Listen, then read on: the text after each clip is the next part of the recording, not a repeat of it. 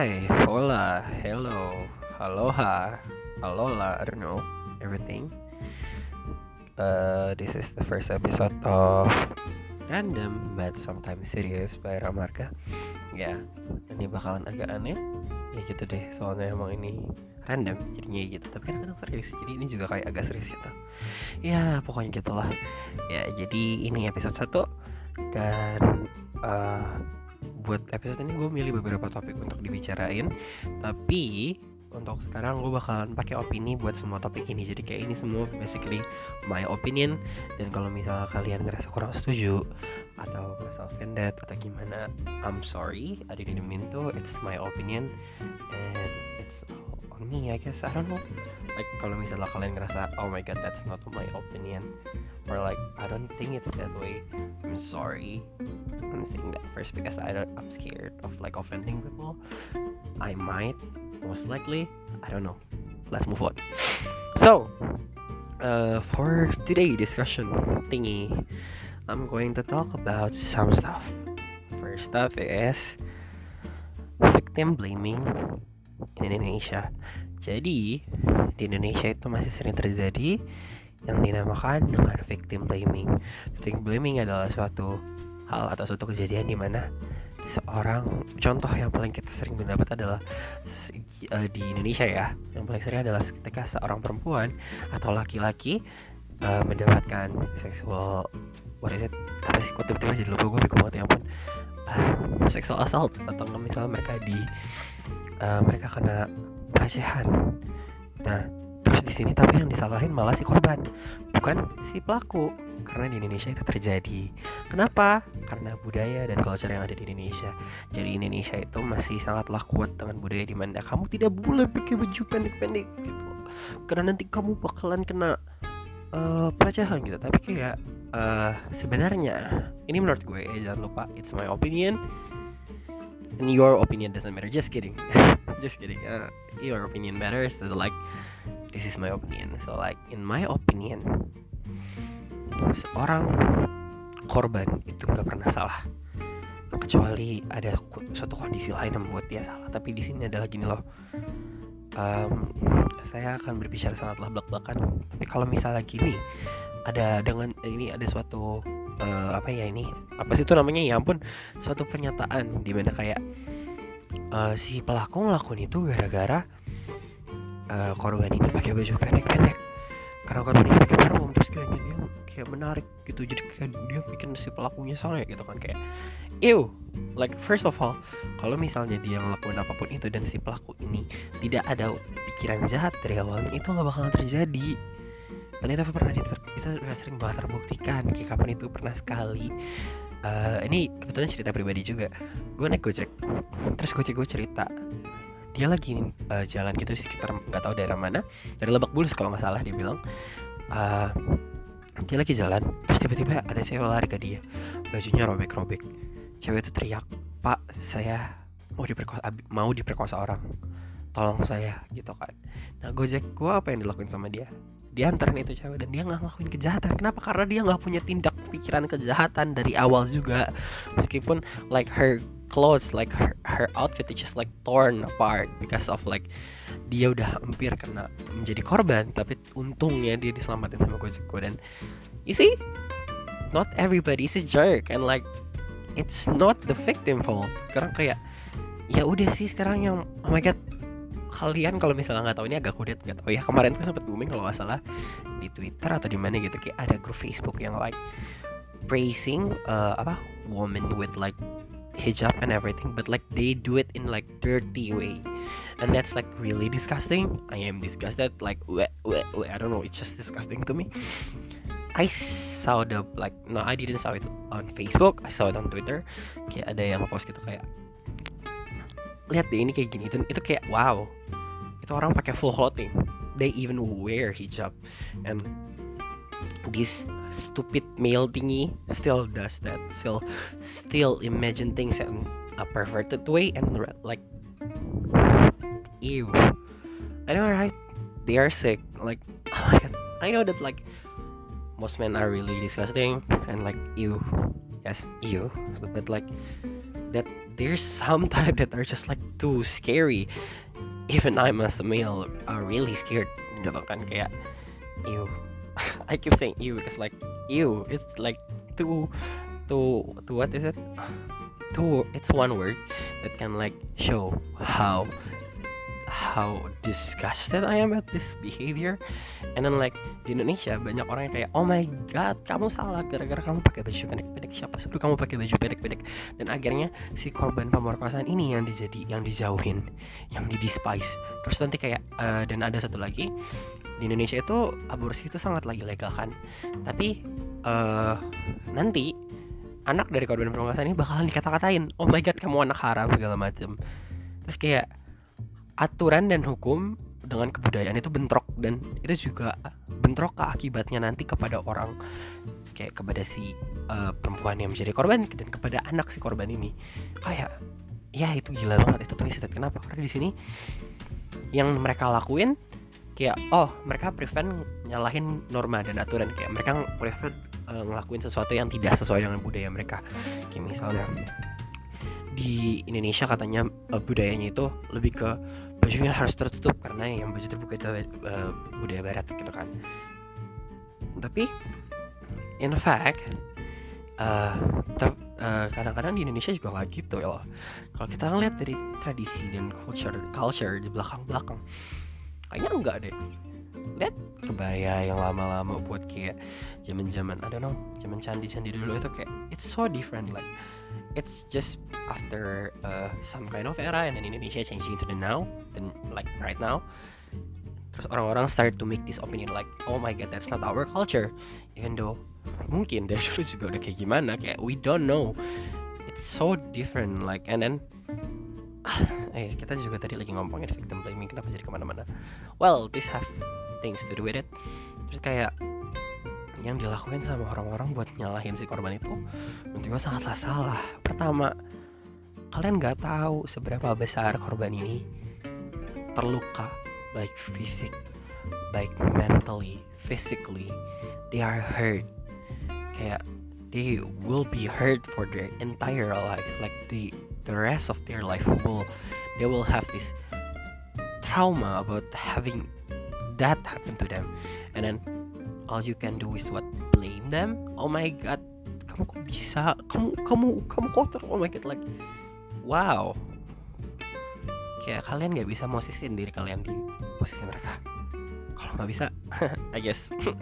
I don't know I guess. Wow gitu loh. Dan juga kadang-kadang si pelakunya ini nggak dapat hukuman. Kadang-kadang malah cuma disuruh apa? Minta maaf kalau nggak bego apaan tuh? Mereka melakukan kejahatan sampai kayak gitu. Disuruh minta maaf. Dan yang aneh yang salah satu hal lagi yang paling aneh itu menurut gue adalah pelakunya sama korbannya disuruh nikah. Nikah woi. Ini cowok ngelakuin kejahatan. Dia ngelak dia ngelakuin hal yang sangatlah keji sangatlah I don't know disgusting. And then dia disuruh nikah sama korbannya. Bayangin posisi korbannya kayak gimana? Kayak jadi korbannya di sini yang gue jadi misal kayak yaudah gue pakai posisi gue jadi korban gue jadi korban gue udah dapet trauma ini dan gue jadi kayak takut sama apa pun itu. Dan gue disuruh nikah sama pelakunya. Oh my god are you insane? That's insane that's disgusting. Okay I say disgusting lagi. Oh ya yeah. ew. Like yeah ew. Because like that what happened in Indonesia and it still happen till now. Dan I don't know. Tadi gue juga ngeliat itu ada video yang kayak kamu pokoknya nyalahin victimnya lagi lagi. Capek tahu ini gue nafas kenceng banget ke mic maaf ya. Kalian kayak denger ASMR gitu. Well tapi kayak gue capek aja gitu ngelihat di mana Indonesia itu masih sangatlah kaya dengan budaya di mana nyalahin victim dan ya itu sangatlah kayak halal atau legal kayak oh my god kita harus nyalahin dia karena dia yang jadi korban. Aneh kan? Ya di mana coba ada korban disalahin? Di Indonesia.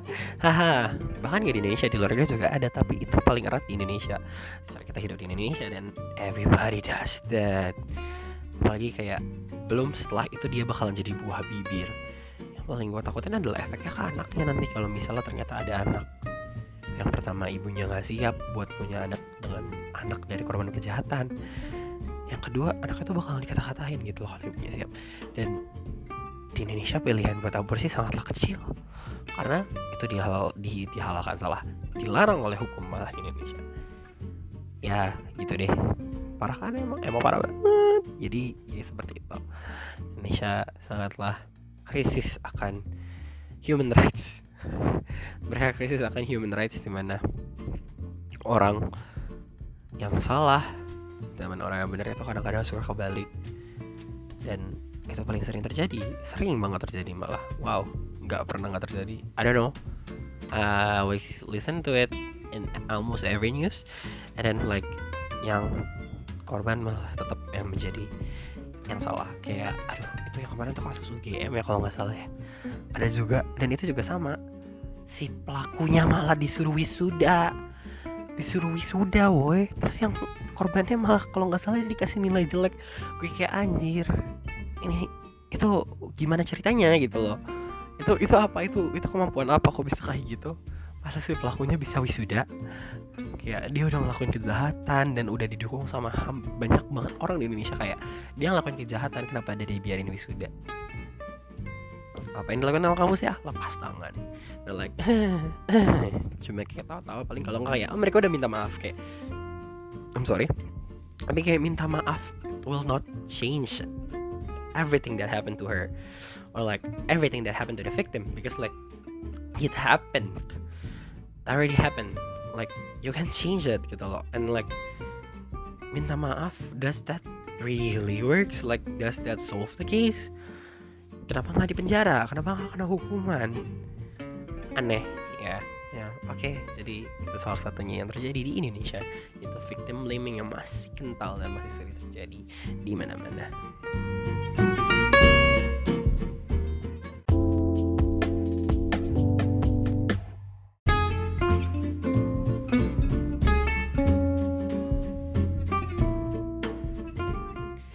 Ding ding ding.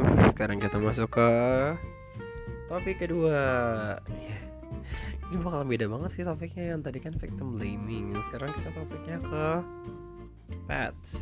You see, that's like super random. I'm sorry, I don't know. So I'm I'm gonna talk about pets and how important they are to my life and to some people life. Kayak banyak orang yang sangatlah menyenangi menghargai keberadaan binatang peliharaan di kehidupan mereka. Contohnya gue kayak gue sangat sering banget cerita atau curhat ke binatang peliharaan gue kedua-duanya Mimi sama Nari they are dogs. And I love them so much like so so much. I don't know super super so much. Extra much I don't know like so much. And they are really important parts of my life like I don't know to be honest I don't know if I will survive till now if I don't have them like maybe have that much impact on my life especially when i'm like in my lowest like in my lowest they are just like the best. They know when you're sad and like they know when you're like feeling terrible and feeling bad. They will try to cheer you up and then it's the cutest thing ever. Malah kayak ini kok cuma doang loh eh? ya kadang kucing atau bahkan binatang lainnya juga bisa kayak gitu. Dan gue bakal ngambil cerain tentang binatang peliharaan gue yang gue punya dari dulu. Jadi sebenarnya ini kalau misalnya kita ngomong binatang peliharaan gue tuh ya itu tuh kayak kebun binatang banyak. Gue pernah pelihara uh, anjingnya sekarang terus gue pernah punya anjing lagi dua satu sebelum ini sebelum ini terus ada dua sebelum ini ada dua sebelumnya lagi I think I'm gonna talk mostly about the dogs but like the best memory I have is in the dogs yeah, of course but like the, two others it doesn't have like that much impact on my life because I'm just like too little and I don't I don't know how to treat them as great as I treat baby and Nari so like I kind of feel bad about it. Gitu juga jadi anjing pertama gue itu sebenarnya ada dua yaitu Siberian Husky. Yes that sounds so cool because they are so freaking cool I know but like jadi dulu tapi gue masih tinggal di mana? Di Jakarta Pusat terus gue tinggal di rumah susun. Dan kita nggak punya tempat buat si dua guguk ini untuk hidup. Akhirnya mau mau guguknya ditaruh di rumah pacar tante gue dan itu ditaruh di mana? Di Sawangan. Terus apa yang terjadi? Guguknya dimalingin. Ada guguk. Kayak dia masih kecil banget lagi dan itu papi dan mereka sebenarnya husky. I'm really sad Oke okay, moving on. Gugu kedua gue itu adalah Mocha namanya. Dia campuran kintamani sama anjing. I don't know. Actually I forget. Tapi kayak dia kintamani itu anjing lokal gitu deh. He is really really cute. Like super cute. But like I don't know how to treat dog. I used I I used to don't know how to treat dog. And like I'm scared of them way too much. And I don't treat Mocha that with that much love. So like I'm really sad thinking about it now Mocha is like a really a really good part of my life. I think I own Mocha for like about one year or two year. But like he is getting way too big. And kayak kita nggak terlalu punya banyak space karena itu masih di rumah gue yang dulu bukan yang sekarang bukan di Rusun tapi di Bintaro juga. Terus kita belum ngebolehin guguk buat masuk rumah dulu. Jadinya dia kayak sedih deh kalau ingat Mocha tuh. Moving on Mimi and Nari. I get Mimi when I'm like a thing in my fifth grade or in sixth grade. Mimi is eight years old now. I get her when she's one years old. That's why Mimi's Mimi always there for me since elementary school. She's already here. Dah gitu loh. Dia teman gue yang paling lama yang ada di samping gue dibandingin orang-orang lain malah gitu kan. Makanya Mimi have so much impact on my life dari SD juga kayak dari dulu. Kalau misalnya sedih curhat ke Mimi. She doesn't understand it probably. She doesn't even care but like she when I told her my story like after a really tired day she will try to I don't know it, if it's just me but she will look at me in my eye deep. She will stare at me and then like I feel really love when she does that.